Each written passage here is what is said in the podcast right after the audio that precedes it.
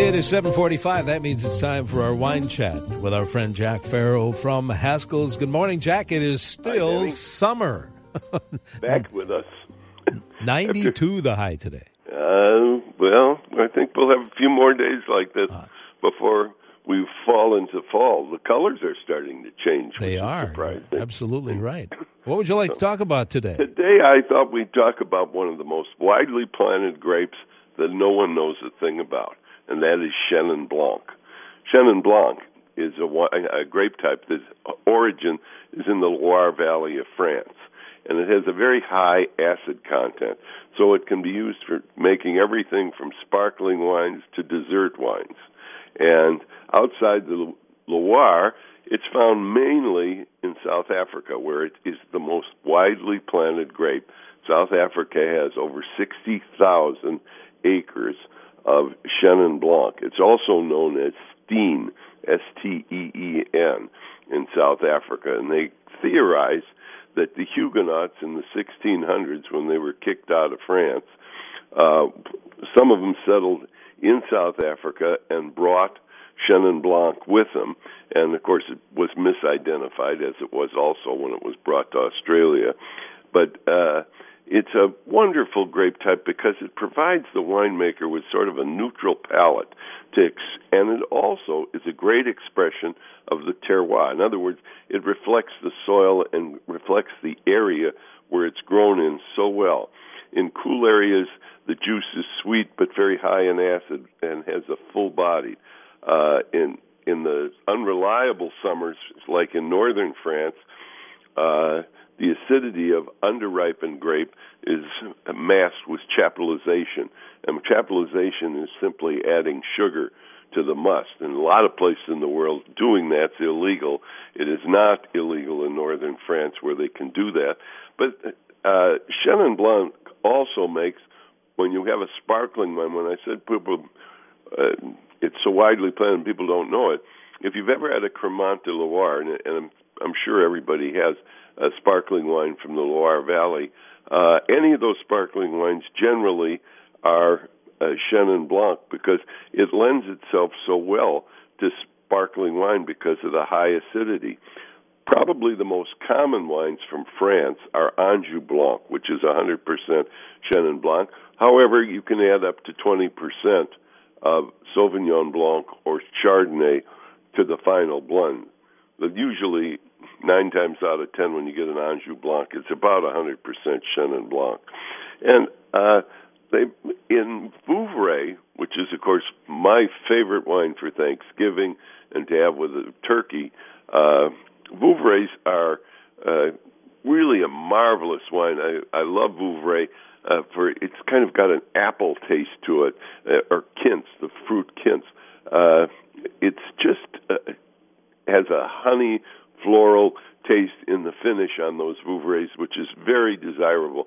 And you know, some Vouvrays can be botrytis. In other words, they're made like a sauterne from uh, shriveled raisins that are shriveled grapes that have been uh, attacked by the noble rot, and they make a sauterne-like Vouvray, which is just delicious. In fact, I remember one time that I was in uh, the Loire Valley in France, and we uh, had some uh, Vouvray that was 51 years old, and it was just magnificent.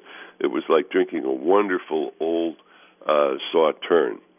Uh, Chenin Blanc probably originated in the Anjou region of France, and uh, not many grape types can boast uh, a history where Charles the Bald, in the year 800 and something, uh, talked about wines growing on the left bank of the Loire uh, of the Loire River, and uh, mentioned the grape types, and that's Chenin Blanc.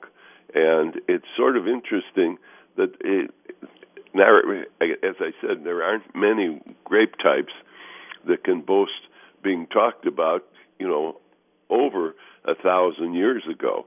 Uh, it just isn't done. In fact, uh, there's a place called Mount Chenin in Touraine that was owned by the Lord of Chenonceaux. Chenonceaux, incidentally, is one of the most beautiful chateaux in the entire world. It's built right on a river, and it's just magnificent. But anyway, I, uh, the Lord of Chenonceaux uh, gave Mount Chenin to his brother-in-law, and the grape eventually took on took the name from Mount Chenin and became Chenin Blanc.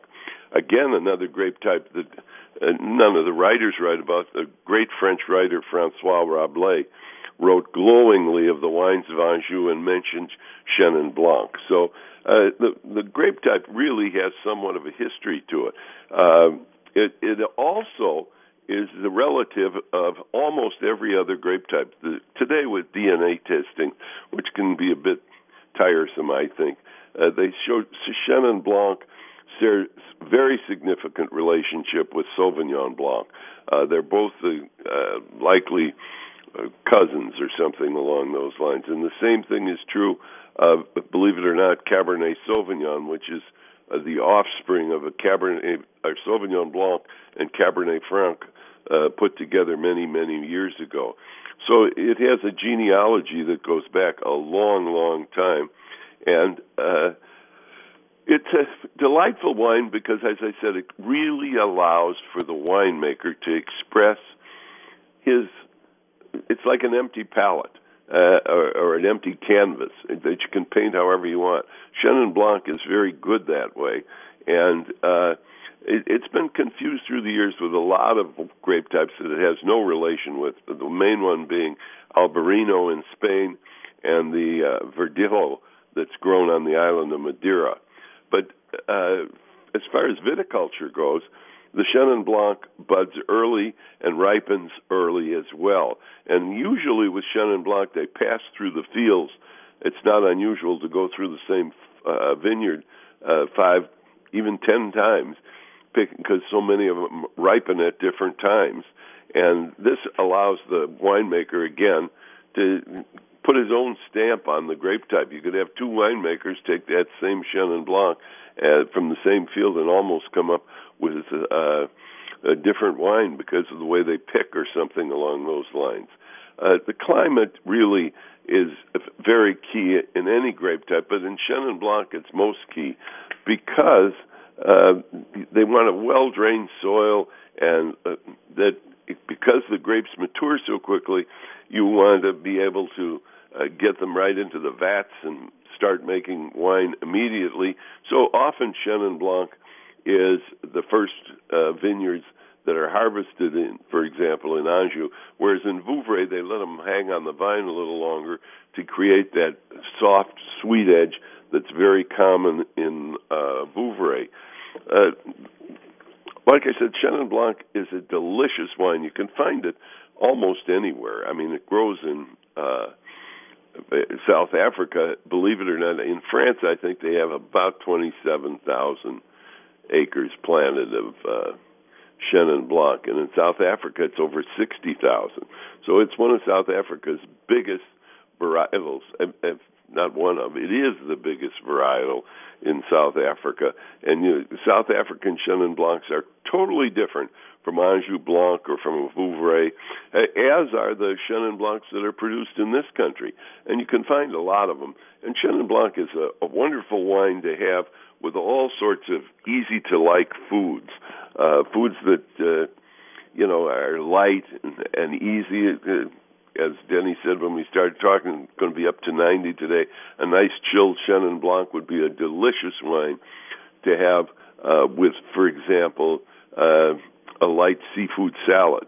It would go perfectly with a deal, uh, a meal like that. Uh, it also would be not too bad with a tuna burger. If you took some ahi tuna and cooked it kind of medium rare, that Chenin Blanc would be a glorious match with that.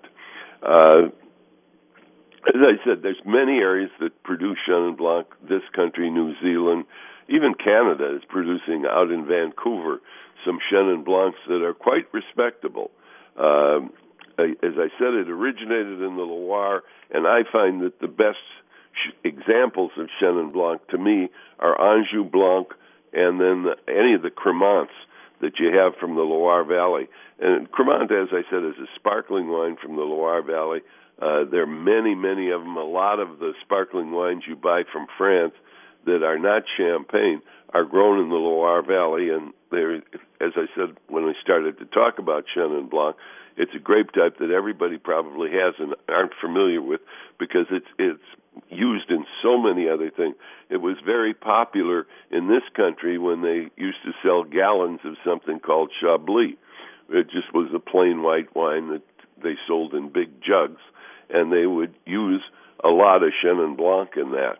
Um, and as I said, if you can want to try something unusual, try the Chenin Blanc from South Africa. It certainly is a wine that, in my opinion anyway, uh, people should give a try to. I mean, it's somebody said to me, ABC's a wine, anything but Chardonnay.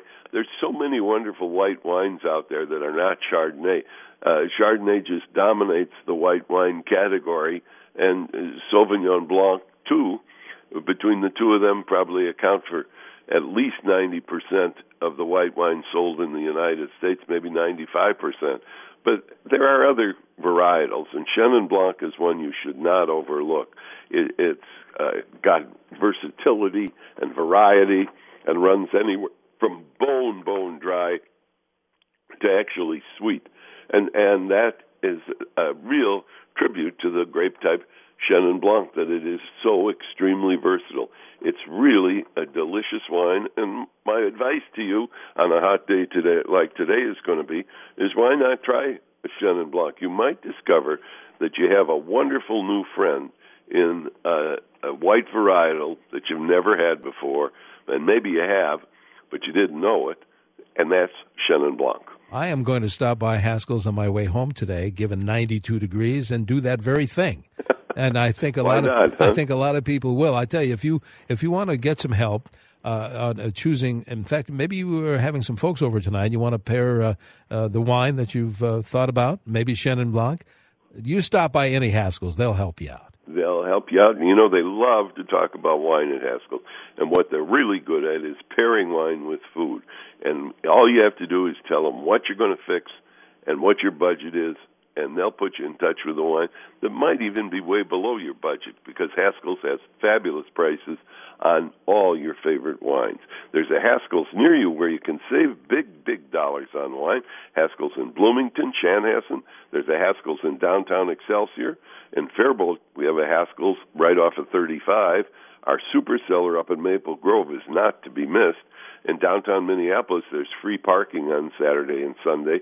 And don't forget in downtown Minneapolis, there's also a Haskell's Wine Bar at 900 Nicollet Mall. That's a absolutely wonderful place to stop and try all the wines at Haskell's Wine Bar.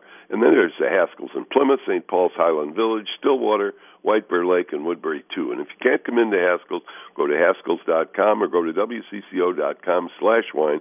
It'll take you right to the Haskell's website where you can pick out why not a Chenin Blanc? Going to do that very thing today. Well, all right, Jack. Well, let's talk again next week if you have you time. know, Denny, I'm going to look forward to that. And maybe next week we'll talk about wine bars. Let's do that because I know you guys have a hit on your hands there. So let's do that very thing. Okay, dope. All right. Thank you. Jack Farrell from Haskell's back next week with his wine chat.